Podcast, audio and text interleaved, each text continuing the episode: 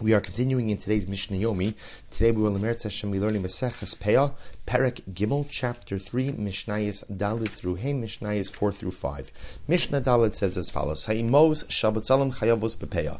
Literally, again, the mother onion. The mother onion is chayiv in peah. Now, what's the mother onion? So the Bartanura explains over here: Bitzalim Gidolim Shamanichin Osan Gadol Zera. This is an onion that you leave in the ground in order to create seed. Now the Bartanur says, Because they're left in the ground for a longer amount of time, that it often renders them inedible. Now they could be consumed under duress, all right, or they could be consumed in extenuating circumstances but it's not normally something that you would consider to be edible. Nevertheless, because it is technically edible, hadchak, you know, in difficult or extenuating circumstances.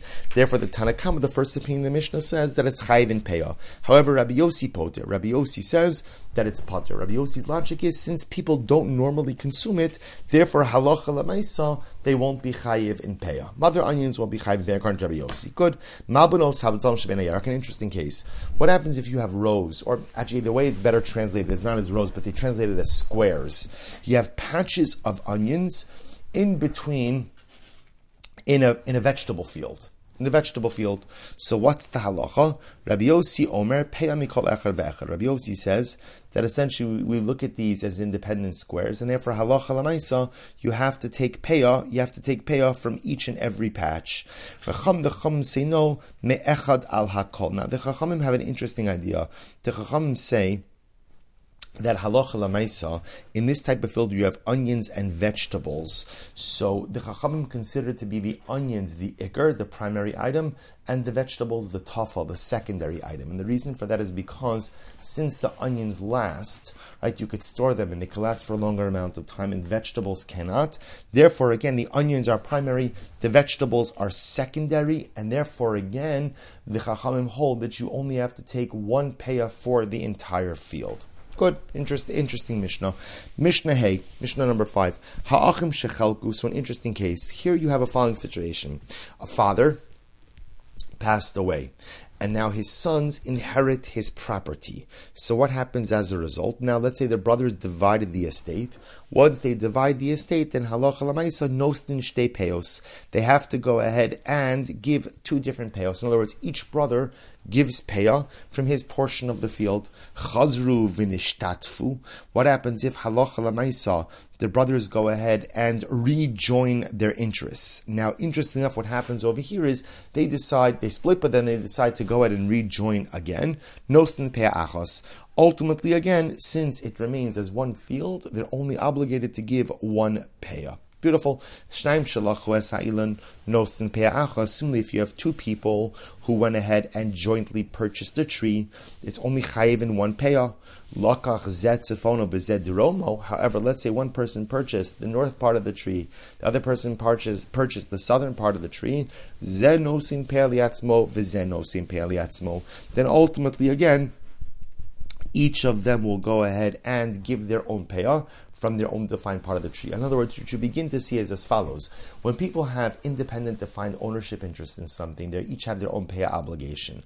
But once those ownership interests are pooled and to a certain degree indistinguishable, then halacha lamaisa one payah suffices. So when the brothers divide the estate, each one is chayiv in payah. They repool their interests, one payah suffices for all. Two people buy a tree jointly, one payah. One buys the northern side of the tree, the on the, the, the southern side of the tree, two different payos. Hamocher kilche ilan besoch sadeu. This is an interesting case. If you look at the, the Bartanura, he says, Mocher kilche ilan. So kalach literally means a stalk. So it sounds like he's selling a stalk of a tree. What does that mean? The Bartanura says, Shashet smachim shechayavim bepeah, karka. So the case over here is if you could imagine, you bought a sapling, or I should say, Ruvain sold the sapling to Shimon, right? So Shimon goes ahead and purchases a sapling. So, so what happens? But again, Shimon didn't purchase any land, just the sapling. So what's the halacha? No same call echad ve'echad. Ultimately, again, each purchaser assuming that again Ruvain's selling off his sapling, so each purchaser of a sapling has to give payah from his sapling. When is that so? A masai Bisman shir bal hasoda. That is only if Ruvain the seller did not go ahead and retain any saplings for himself. If you look at the Bartunura, Bisman shir kilomar imlo hischil bal hasada liktzor or lilkot peros Uh, halokeach likach peah. So the Bartunura explains if Ruvain the seller himself did not go ahead and begin to harvest any of the fruit in the field, that's when the purchaser will be obligated to go ahead and give payah. However, however, the Mishnah concludes, avalim shir balasada no hu payah lakol. But literally, again, if the owner left left some of the saplings for himself, then halach lamaisa he will have the owner of the field will have to give payah on the entire field. The Bartanura explains about in his schil balasada liktar sadeu kodim shemacharas elu.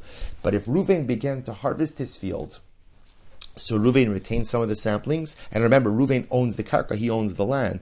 So if he began to already harvest the saplings prior to going ahead and selling to others, then halacha lemaisa, he will have to go ahead and give payah for the entire field. The Bartanur explains, the mechi aschil bikitziro bilekitas aperos echayiv bepeah kolasada.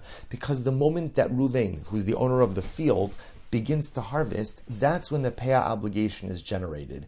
And because he generated that obligation even before he went ahead and he sold anything, therefore the entire pay obligation for the field rests upon him. Wonderful.